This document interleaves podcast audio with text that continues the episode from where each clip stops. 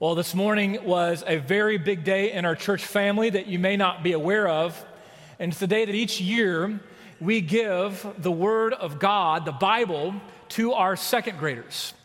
And so it was a lot of fun this morning to be a part of that, to see our children with great gratitude, with smiles on their faces, hold up their Bibles to remind them that God's Word is true and that what we hold in our hands is the very Word of God, that it is not something for us to take for granted, but to cherish and to recognize this great gift tells the story of Jesus, his coming, and the promise of the day that he will return.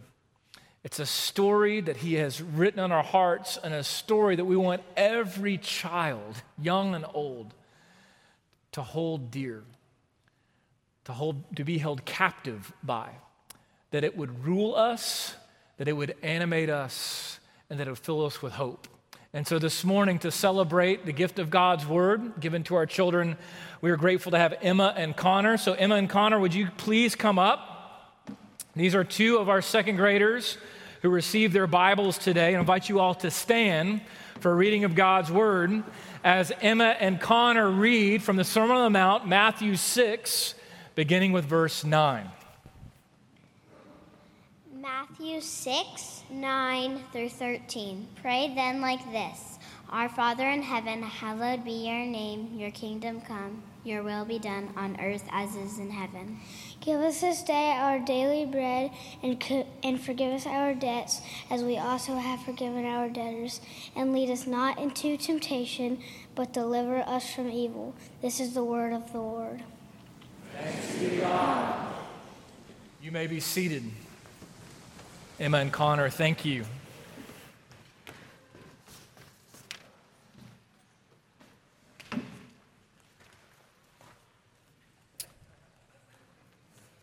I want to begin this morning with a question that I want you to think about and answer as honestly as you possibly can. Those of you who pray, those of you for whom prayer is part of your ordinary rhythm of following Jesus, I want you to answer this question. As you look on the substance of your prayers, what is the thing that you pray for the most? What is it that you find yourself turning to over and over again, asking the Lord to do? Another way to ask that question is this: what do you want? What do you want most in life? What do you want God to do for you? What are your deepest desires? What are your greatest longings? In his defense of the Christian faith, C.S. Lewis wrote this in Mere Christianity. He said, "If I find in myself a desire which no experience in this world can satisfy, the most probable explanation is that I was made for another world." So what is Lewis saying? Well, in other words, I think what Lewis is trying to help us to understand is those things that we pray for the most, those desires, those longings in our hearts that cannot be satisfied by this world here and now, serve as an apologetic that there is a greater kingdom that is to come. They show us that there is something that belongs to us as human beings that awaits us in the kingdom of God.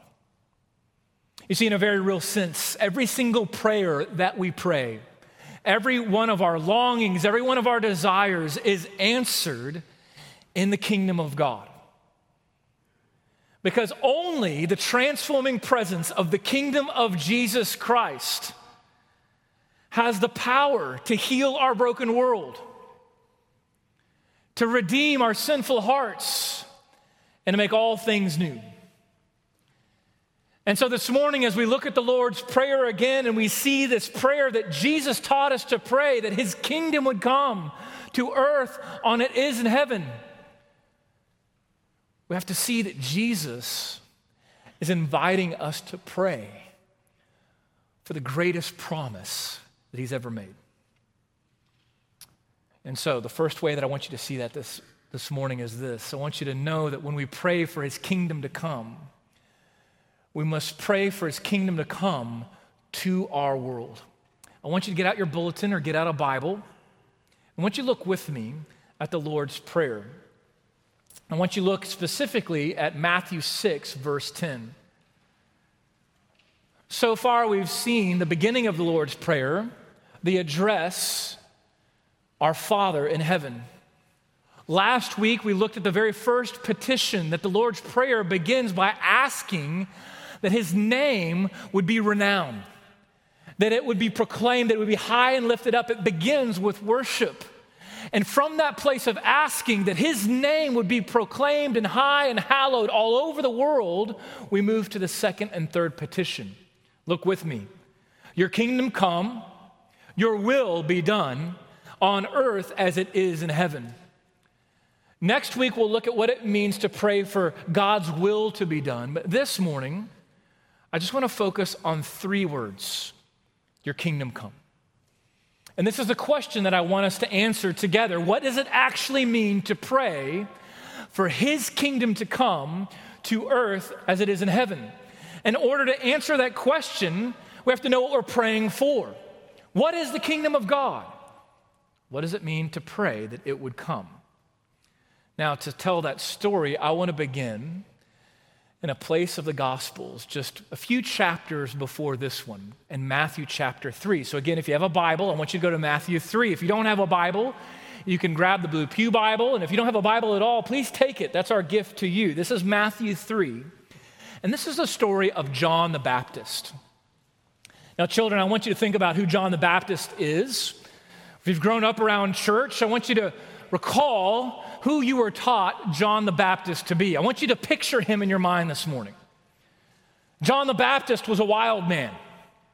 In my head, I see like this Paul Bunyan type with a big beard. He's like a lumberjack living in the desert in Israel. And he's wearing this cloak made out of camel hair. He's eating locust. You know what a locust is? For his food. He's foraging for wild honey. Can you see him? This wild man. What I don't want you to miss is from the mouth of this wild man came a very wild message. Matthew 3, verse 1, we're told what that message was. In those days, John the Baptist came preaching in the wilderness of Judea. Repent, for the kingdom of heaven is at hand. Did you hear the message? Just as wild as his appearance. Repent, for the kingdom of heaven is at hand. John the Baptist's ministry was to proclaim that the kingdom of God was near, that it was at hand, that it had come. He was preparing the way of Jesus the King, this long-awaited Messiah, the Savior King that all of the people of God had been waiting for. This wild message from John was that your hopes, your long wait is over. The kingdom of God is near. It's here. It's at hand. It's no wonder that the Gospels connect John the Baptist to the prophet Isaiah. Because the prophet Isaiah foretold that the kingdom was coming, that the king, the Messiah, would come to establish it forever. I want you to hear Isaiah's words, Isaiah chapter 9, verse 6. For to us a child is born, to us a son is given, and the government shall be upon his shoulder, and his name shall be called Wonderful Counselor, Mighty God, Everlasting Father, Prince of Peace. Now hear this. Of the increase of his government and of peace, there will be no end. And on the throne of David and over his kingdom to establish it and uphold it with justice and righteousness from this time forth and forevermore. This passage is so much more than a passage of the Bible that we should read at Christmas time. It's a passage for every season, because it's a passage about the kingdom. Did you hear the language that Isaiah used? His government, there will be no end. His throne, his kingdom will be established from this time forth forevermore. This is why when Jesus came and began to preach, everything changed.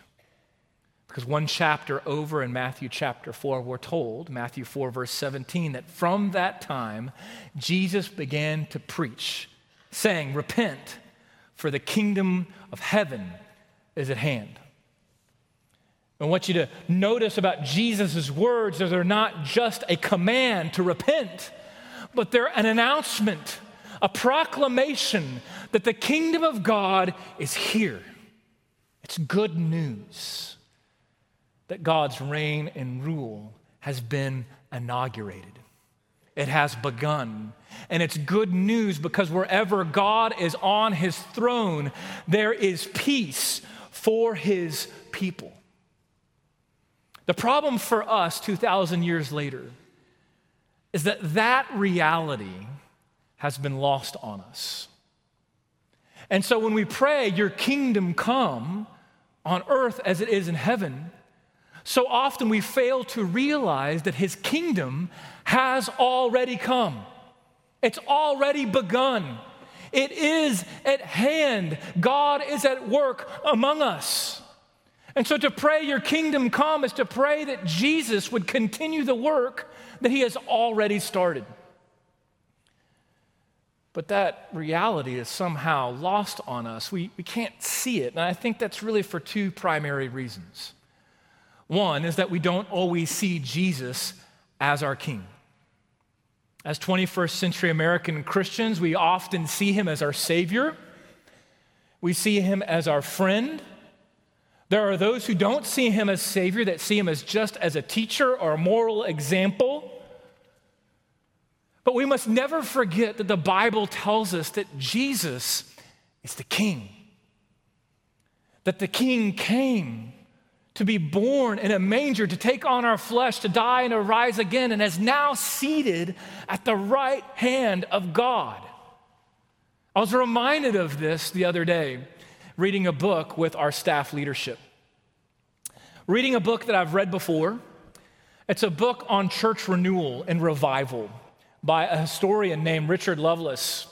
And I noticed something in my second reading that I hadn't seen before because it's in the preface. And it's one of those places in a book where the author's just explaining the terms that he's using. It's the kind of thing that you would just skip over. But I was reminded again of this reality that we don't always see Jesus as king, particularly when Christianity has become just a part of our culture. I want to show you what I mean by what Lovelace says in the preface of his book. He says, "I've sometimes changed Christ to the Messiah, which is simply substituting the Hebrew term for the Greek. I have done this because I find that most people read Christ as Jesus' last name and not as the anointed king of Israel who will usher in a new kingdom." So what is he saying? He's saying in his book, he didn't say Jesus Christ, because his assumption is, as people who live in a Christian culture, when we hear that, it's just become so commonplace that we just hear Jesus Christ, that's his first and last name. And so he specifically changed it to Jesus the Messiah, because it's easy to forget that when we say Jesus Christ, that word Christ is not just a name, it's a title. It's just a Greek word for Messiah. When we say Jesus Christ, we're not just giving his name, we're saying Jesus is the Messiah. He is the long-awaited and expected king. He is the one who's come to establish his kingdom now and forevermore. He is Jesus, the Christ, the one who is reigning and ruling, the one who will come again. Do you see him that way? Or has he just become too common for you? I think the other reason why we fail to see that the kingdom of God has already begun is because the honest truth is, it doesn't feel that way, does it? If we're honest, as we live in a broken and fallen world, it doesn't always feel that the kingdom of God is here and now. feels like the kingdom of darkness is much closer. It feels like that the kingdom of Satan is winning. And we see that as we confront this broken world with war and division and strife and pain, as we confront the frailty of our own human bodies with cancer and sickness and addiction. As we confront all these things, it makes us wonder, well, where is the kingdom of God? How is it that we're supposed to trust in this? But we have to see that when Jesus came proclaiming the kingdom, he came to confront these very things. As you read the Gospels, from the moment he began to proclaim the kingdom, we see Jesus confronting the kingdoms of darkness. The kingdoms of darkness and political kingdoms and self-righteous religious kingdoms and in the kingdom of the devil himself. And what we see in the story of the gospel is that Jesus inaugurates his kingdom and his power over all of these earthly kingdoms in the most unexpected way. That the King of Kings and Lord of Lords laid his life down on a Roman cross to establish his kingdom once and for all.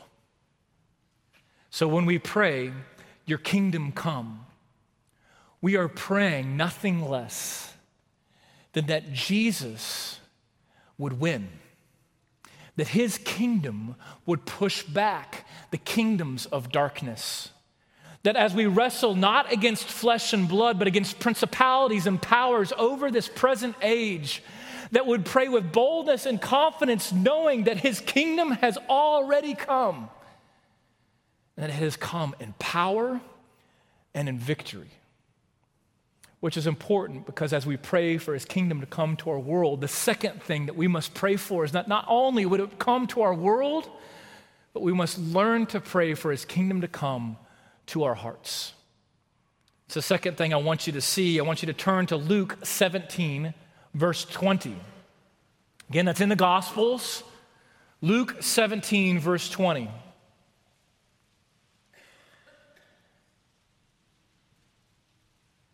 As we look for the kingdom to come, as we look for Jesus to wage war against principalities and powers of darkness, we must be honest with the war that exists inside of us as well. We see this in Luke 17, verse 20, as the Pharisees came to put Jesus to the test. Verse 20, being asked by the Pharisees, when the kingdom of God would come, Jesus answered them, the kingdom of God is not coming in ways that can be observed, nor will they say, look, here it is, or there. For behold, the kingdom of God is in the midst of you. Literally, in the Greek language, Jesus says, the kingdom of God is inside you. You want to know where the kingdom of God is? It's in you. As a follower of Jesus, the kingdom of God is now reigning and ruling in your heart. And so here's my question. What are you bowing down to? In your heart, what kingdoms and what kings have you pledged your allegiance to? And then the question I want you to answer is why? Why? You see, we're prone to look to earthly kingdoms and earthly kings because we want to be in control, because we want to establish our own kingdom, because we want to be kings and queens.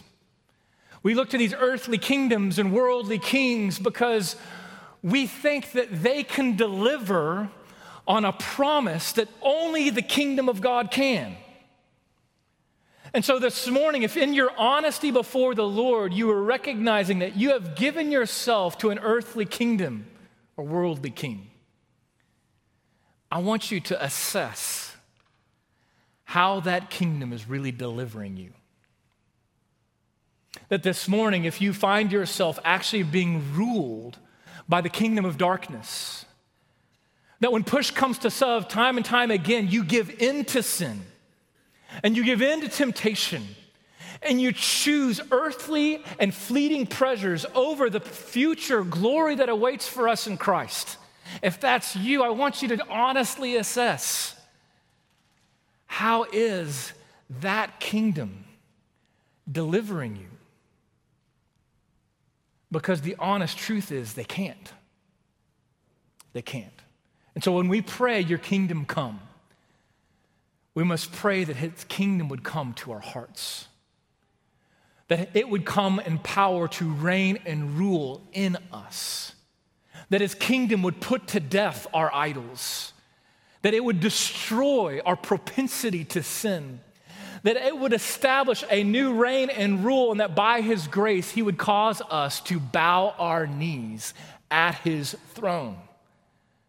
The Apostle Paul talked about this battle in us in Romans chapter 6. In verse 12, he said, "Let not sin therefore reign in your mortal bodies to make you obey its passions." Do you hear the language? The kingdom of darkness reigns over us as fallen and sinful human beings. And Paul's encouraging us. He's saying, don't let it. Don't give in.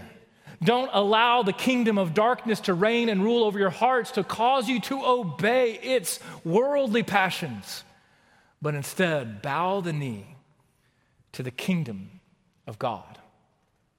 In order to do that, we have to admit that our problem is not just out there, but that when we pray for his kingdom to come, a prayer of honesty and boldness is to pray that it would come to our hearts.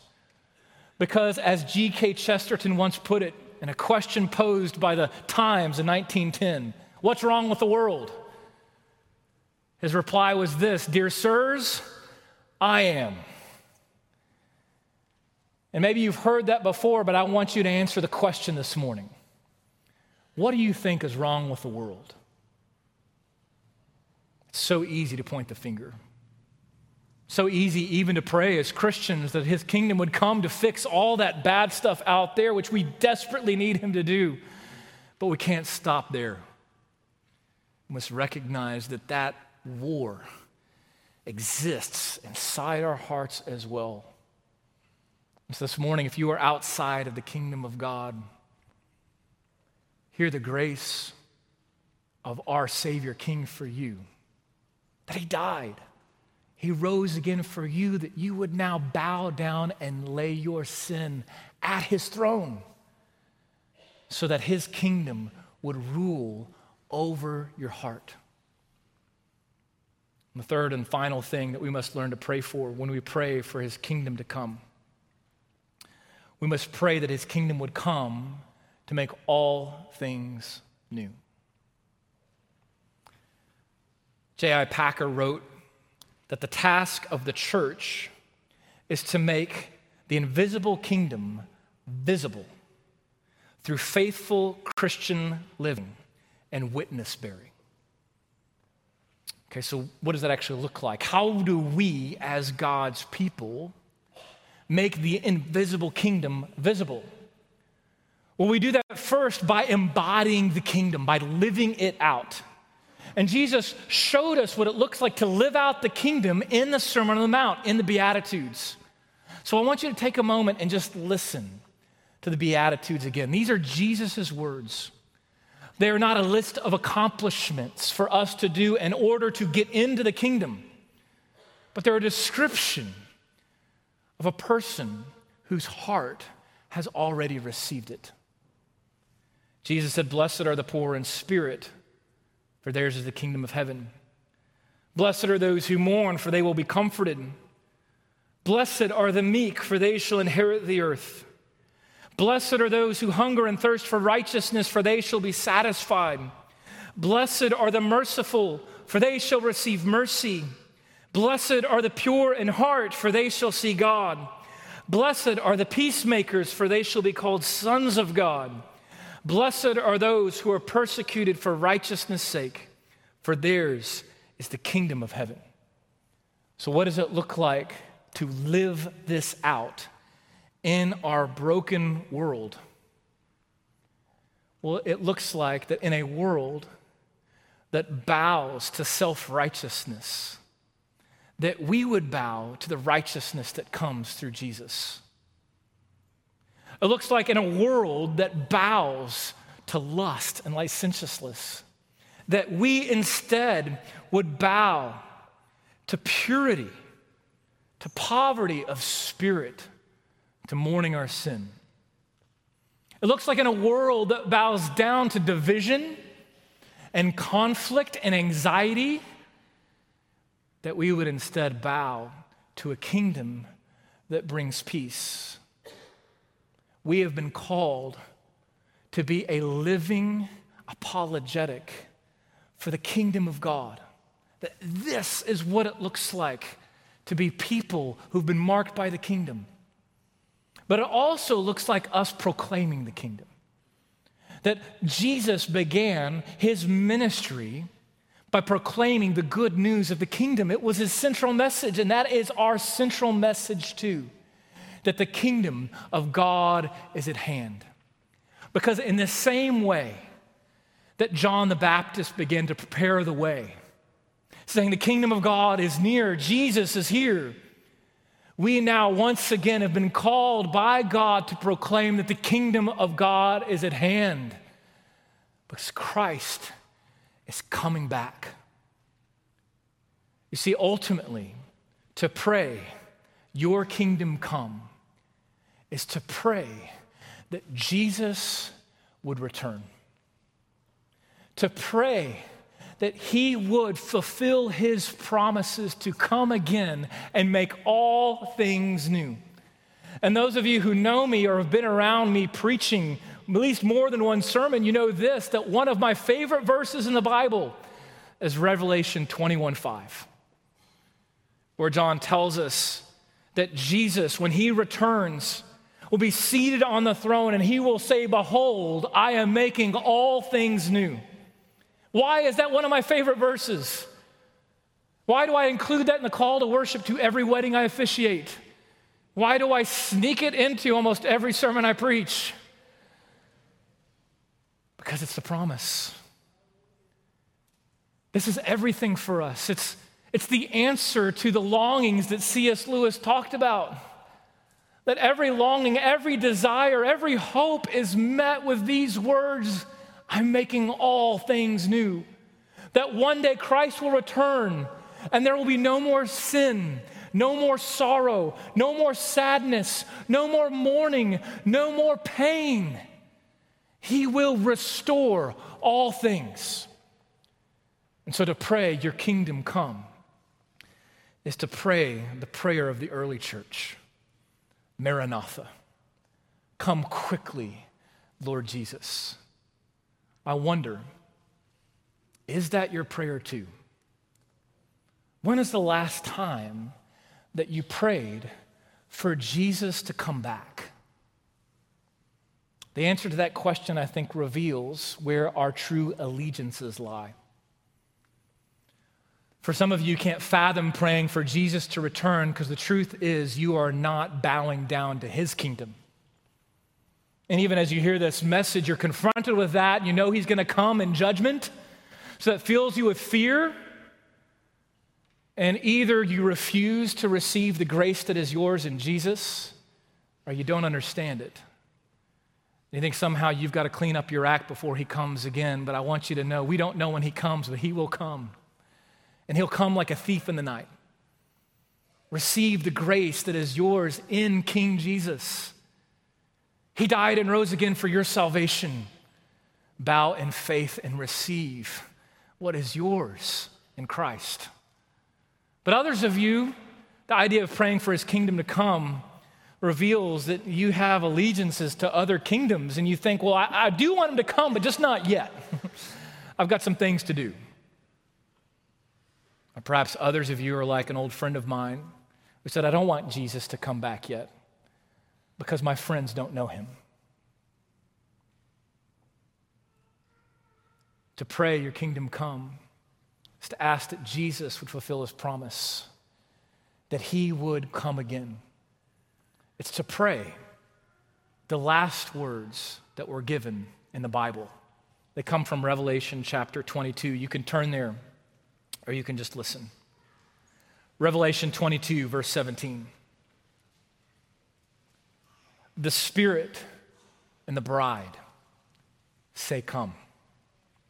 Let the one who hears say, come. Let the one who is thirsty come, and let the one who desires take the water of life, and hear this, without price. Verse 20, he who testifies to these things says, surely I am coming soon. Amen. Come, Lord Jesus. Brothers and sisters, friends, Jesus, by his grace, has given us words to pray. And in the Lord's Prayer, he has invited us, he has called us to pray that he would fulfill his promise, that his kingdom would come to earth as it is in heaven, that he would continue what he already started, but that he would also fulfill what has not yet been consummated. Because we feel that we are living between two kingdoms and living between two comings and two advents. We feel this tension every single day. And so as we look to the day when Christ will come again to make all things new, he has called us to pray that his kingdom would come to our world and to our hearts until he comes again. So let's pray. Father in heaven, may your kingdom come. May your kingdom come to earth as it is in heaven. May your kingdom come in power to our broken world. May your kingdom come in grace to our sinful hearts. And may your kingdom come through your Son, that he would return to make all things new. And so we pray, come quickly, Lord Jesus. Until that day comes, give us faith, hope, and a vision of your kingdom, and help us to be kingdom people, living out your kingdom, proclaiming your kingdom, and praying for your kingdom until you come again. In Jesus' name, amen. Let's stand and let's sing together.